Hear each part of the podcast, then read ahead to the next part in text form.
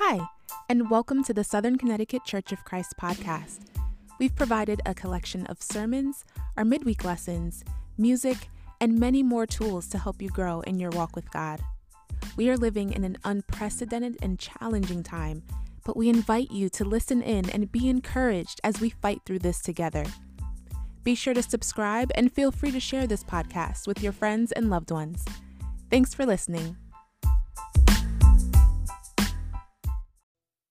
Good morning. Welcome to our Sunday service. Good morning, everybody. My goodness, what a beautiful weekend we've had. I really hope that everybody is enjoying it and Mhm. trying to get outside and Yes. see God's nature. And thank you for being with us this morning. Man, get out, do something fun today or tomorrow. I know it's going to be beautiful weather. Yes. So we're going to have a great time today. I want you to turn over to James chapter 1. We'll get there in just a moment.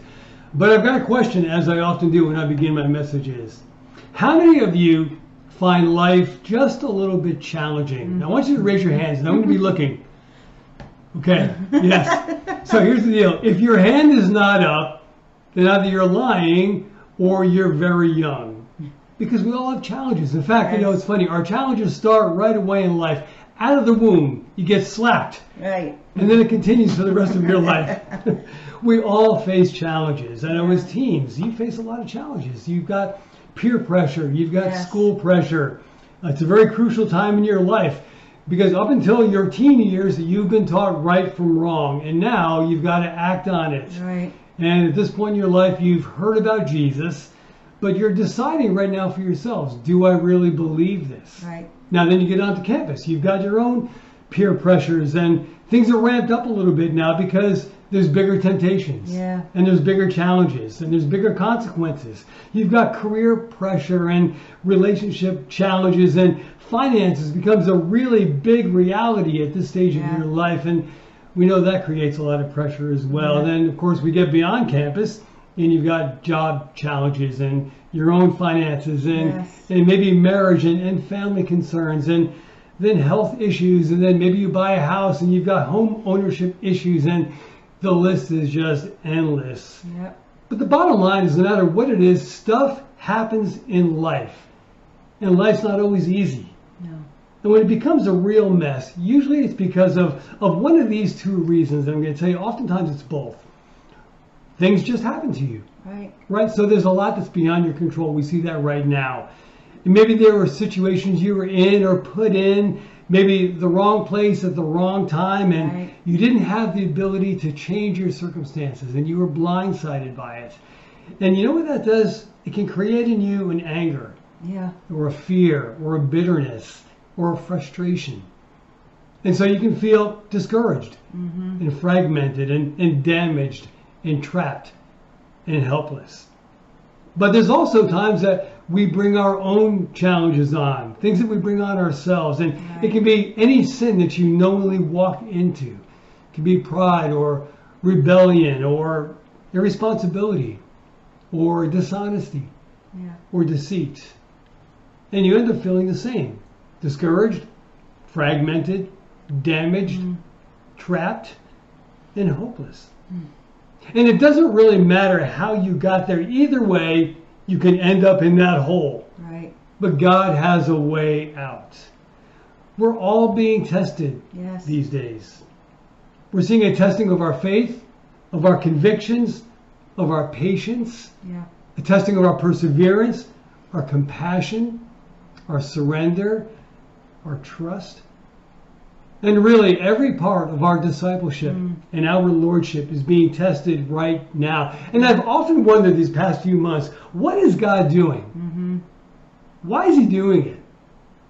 And why is He doing so much of it? And to be honest with you, I don't have the answer. Right.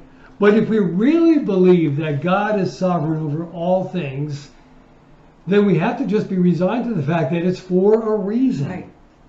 But that's the tricky part, isn't it? It's the reason. And we may never know all the reasons why God does what he does. And it, you know, it might just be as simple as when a parent says, because I say so, that's why. God's like the parent saying, because I say so, that's why. Mm. And that should be good enough for us, right, as God's children, but it's still tough. It's still a challenge. Yeah. And maybe this is part of that, that mystery of God. But we know enough about God to know that no matter what's going on, He loves us. Right. And He wants us to know who He is and trust Him and, and lean on Him and mature in Him. Mm-hmm. Now look at what James says. This is chapter 1, beginning with me in verse 2. Consider a pure joy, my brothers and sisters, whenever you face trials of many kinds, because you know that the testing of your faith produces perseverance. Let persever- perseverance finish its work so that you may be mature and complete, not lacking anything. If any of you lacks wisdom, you should ask God, who gives generously to all without finding fault, and it will be given to you.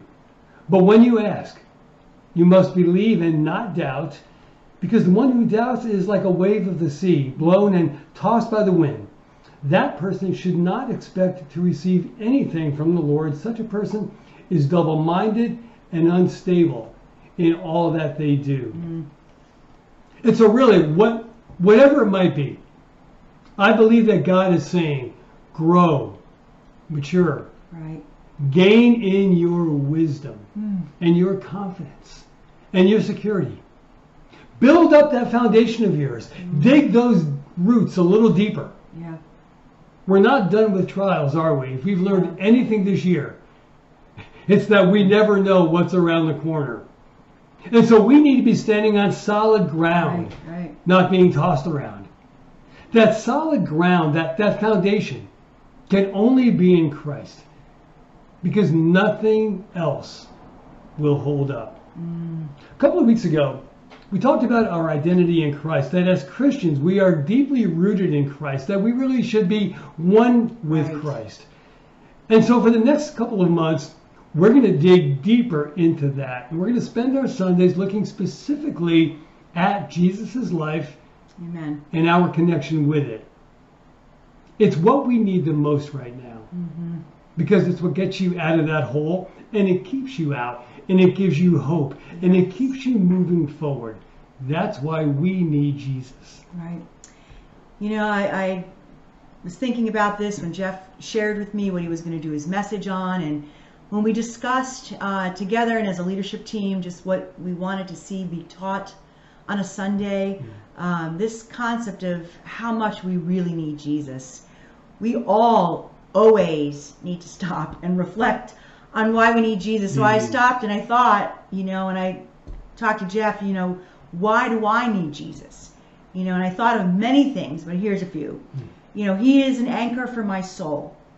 He guides me back to where I need to be when my emotions want to lead me astray. He is my sounding board in troubling times when I feel uncertain or I feel unsure or I'm afraid or I'm confused. I just, I've got to go to Jesus. Mm-hmm. I need Jesus because He keeps my heart soft.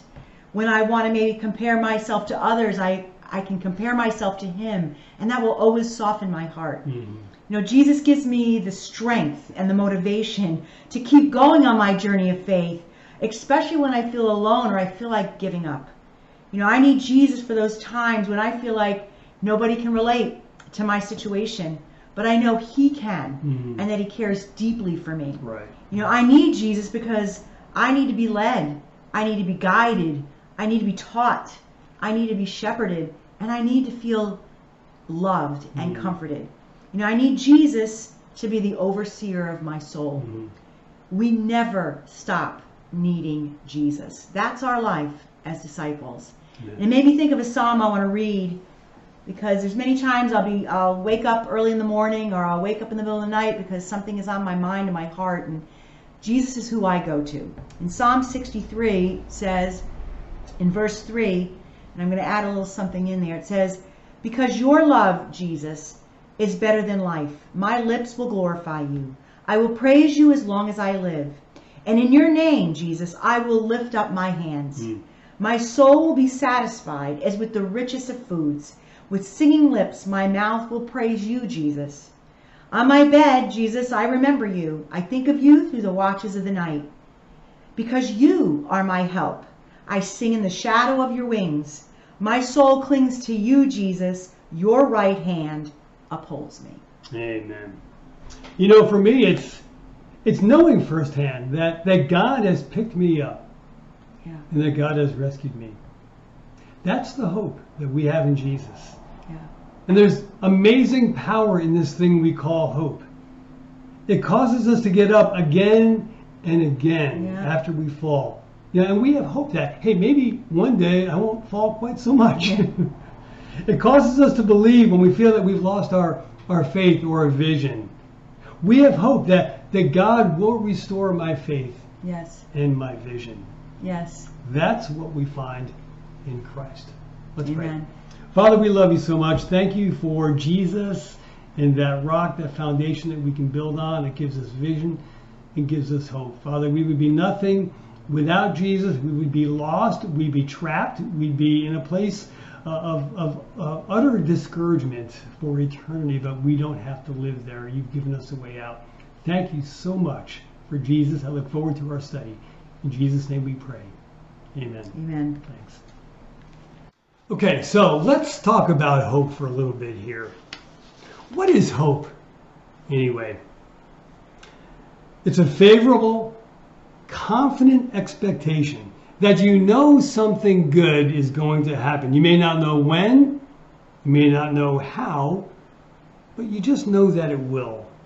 Hope is very much a cousin to faith. We know from Hebrews chapter 11 and 1 that, you know, faith is being sure of what we hope for and certain of what we do not see. We have faith because we have hope, and we have hope because we have faith. Romans chapter 15, verse 13 reads as this, and you can just listen.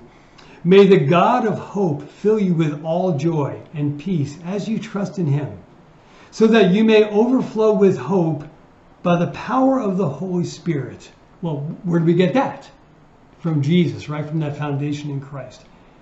Our God is a God of hope, and we're going to take a look at four things that gives us hope here this morning. Go ahead and turn over to Luke chapter 5.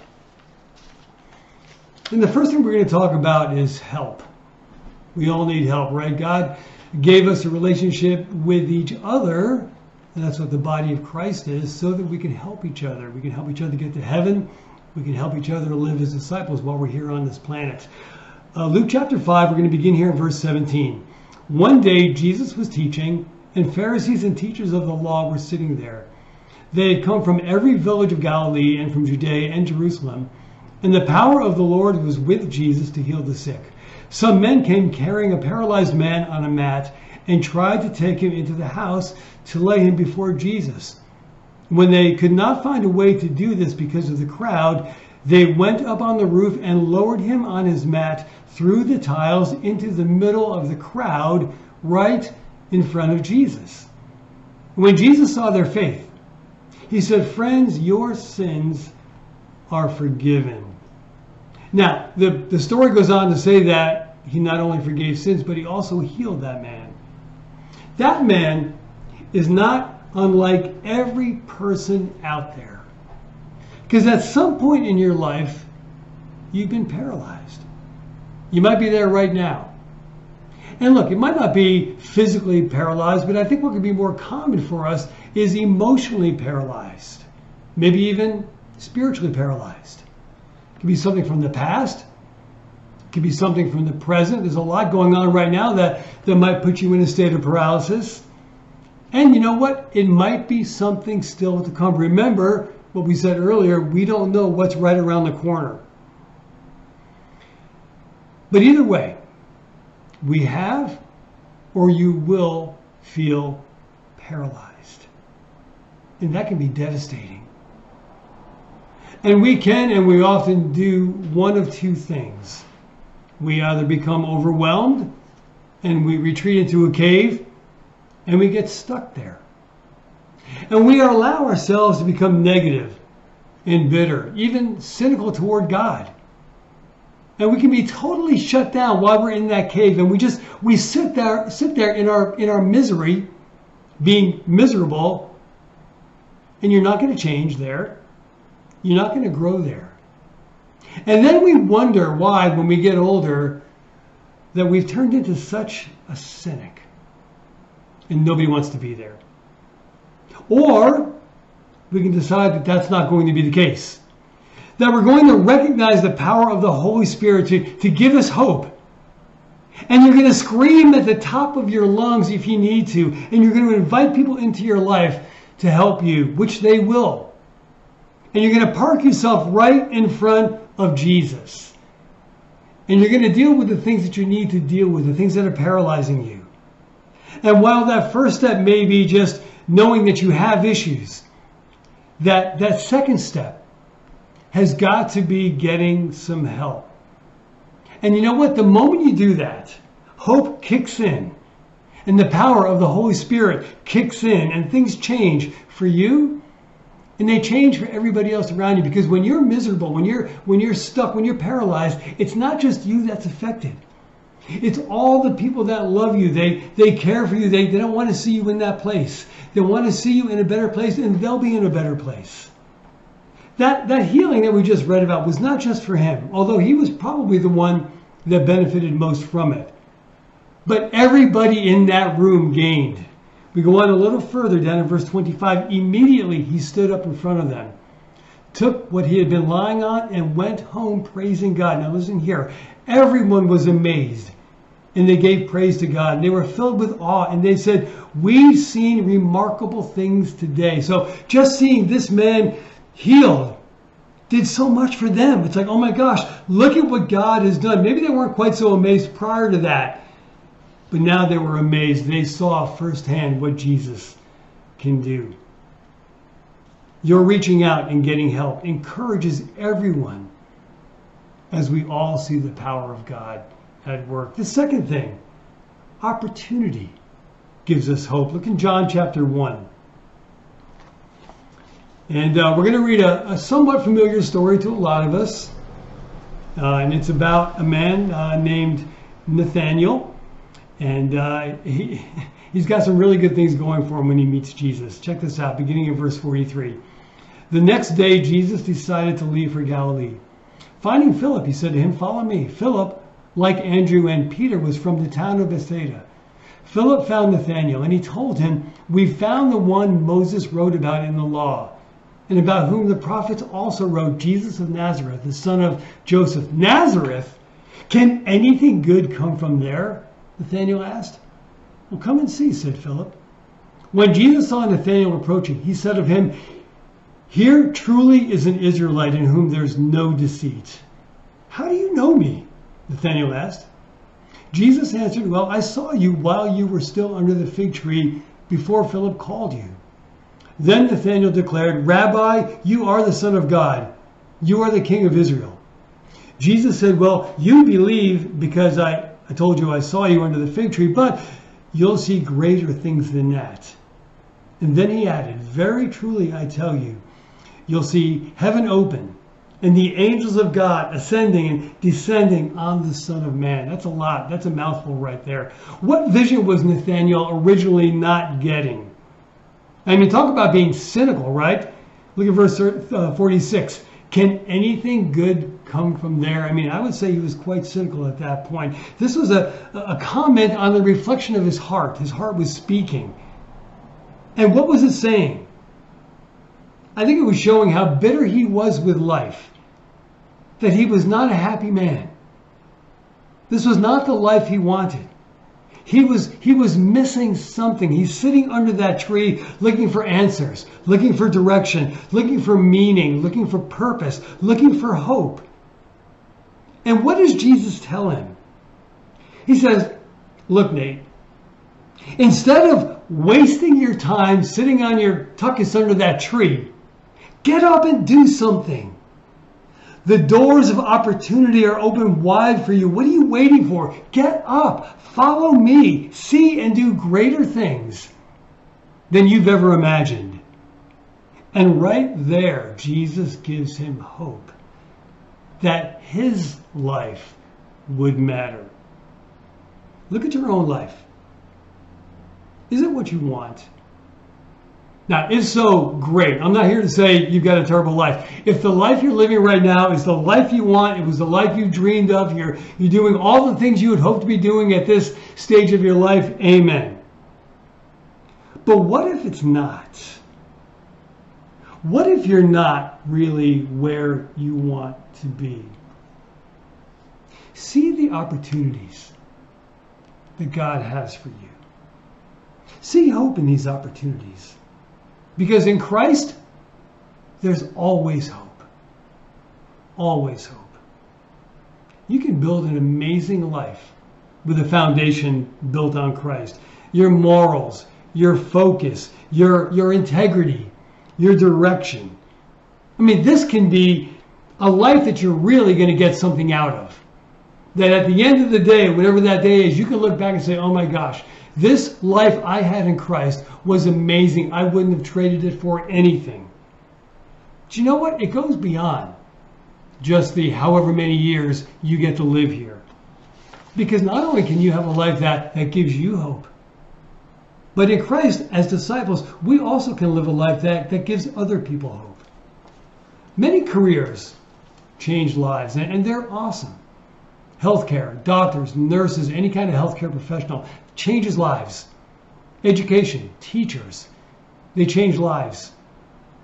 Careers in technology changes lives. But you know, for, for all of their value and all of their worth, at the end of the day, guess what? People still die. Maybe apart from God. But you, as a, as a follower of Jesus, you have the opportunity, no matter what profession you find yourself in, to give lasting hope to people. Because we follow Jesus. And we live our lives with, with, with Jesus as Lord, and we share that with other people. And there's no greater impact than sharing Jesus with somebody else. The promises of God, that also gives us hope. Look in Hebrews chapter 6. You know, people often make empty promises, don't they? Sometimes they do it knowingly. So we're in an election year, right? So there's a lot of politicians right now making a lot of promises. The key is let's see where we are whenever they get elected, because sometimes those promises that are made early on don't really pan out to be the reality a little bit later on. People make a lot of promises. Sometimes they have all good intentions. People in general, maybe they're they're just you know careless when they make a promise, and it's something that they really can't come through with, even though they they thought at the moment they, they could. But I'm so thankful that God's not like that. God doesn't make careless promises, and God doesn't make promises that He has no intention of ever keeping. God always keeps His word. Look at Hebrews 6, uh, Hebrews 6, beginning of verse 13. When God made his promise to Abraham, since there was no one greater for him to swear by, he swore by himself, saying, I will surely bless you and give you many descendants. And so, after waiting patiently, Abraham received what was promised. People swear by something greater than themselves, and the oath confirms it with what was said, and it puts an end to all argument. Because God wanted to make the unchanging nature of his purpose very clear, clear to the heirs of what was promised, he confirmed it with an oath. God did this so that by two unchangeable things in which it's impossible for God to lie, we who have fled to take hold of the hope set before us may be greatly encouraged. And we have this hope as an anchor for the soul, firm and secure. It enters the inner sanctuary behind the curtain, where our forerunner Jesus has entered on our behalf. He has become a high priest forever in the order of Melchizedek. You know, for Abraham, there was, there was no better hope than the certainty of a promise. It's an anchor for the for the soul. I mean, picture a, a ship during a storm, right? It drops anchor. It's safe, it's secure. Even though it's rocked by the waves, it stays upright. The anchor keeps it steady, keeps it afloat. This, this promise that we have from God, this promise of hope, is acting like an anchor for you right now. It keeps you steady through the storms. There's a promise of deliverance, of mercy, of strength, of comfort, of peace, safety, guidance, wisdom, ultimately salvation. These are promises that you can count on. These will give you hope. And lastly, endurance is inspired by hope. 1 Thessalonians 1 3 says, We remember before our God and Father your work produced by faith, your labor prompted by love, and your endurance inspired by hope in our Lord Jesus Christ. We may very well struggle through life, that's a fact. Nobody ever promised that this life would be easy. And if they promised you that even a life in Christ would be easy, they lied to you. Maybe not knowingly, but they lied to you. Now, Jesus did promise that the life we have can be great. But let's face it, Satan is not backing down anytime soon. In fact, I believe he might be picking up speed. But you know what I say to that? That's okay. Bring it on. I'm ready for it. I'm not budging in my faith. I'm not moving in my convictions. And I'm not giving up on hope. I know what I know, and I know what I have. And my hope in God inspires me to endure anything. Help, opportunity, promises, endurance. That's hope. And as Paul says in Romans 5, hope does not disappoint, but in fact, it encourages. I hope you're encouraged by the hope that we have in Christ. And I hope you'll be encouraged as we go through the next couple of months, studying out the, the different parts of Jesus and, and how we can emulate that. That your faith and your trust will grow, that your foundation will be solid, and that you will always have hope. Why Jesus? Because of that hope. Amen. Thanks. This has been an episode of the Southern Connecticut Church of Christ podcast. Please subscribe so you can keep up to date with the latest podcast.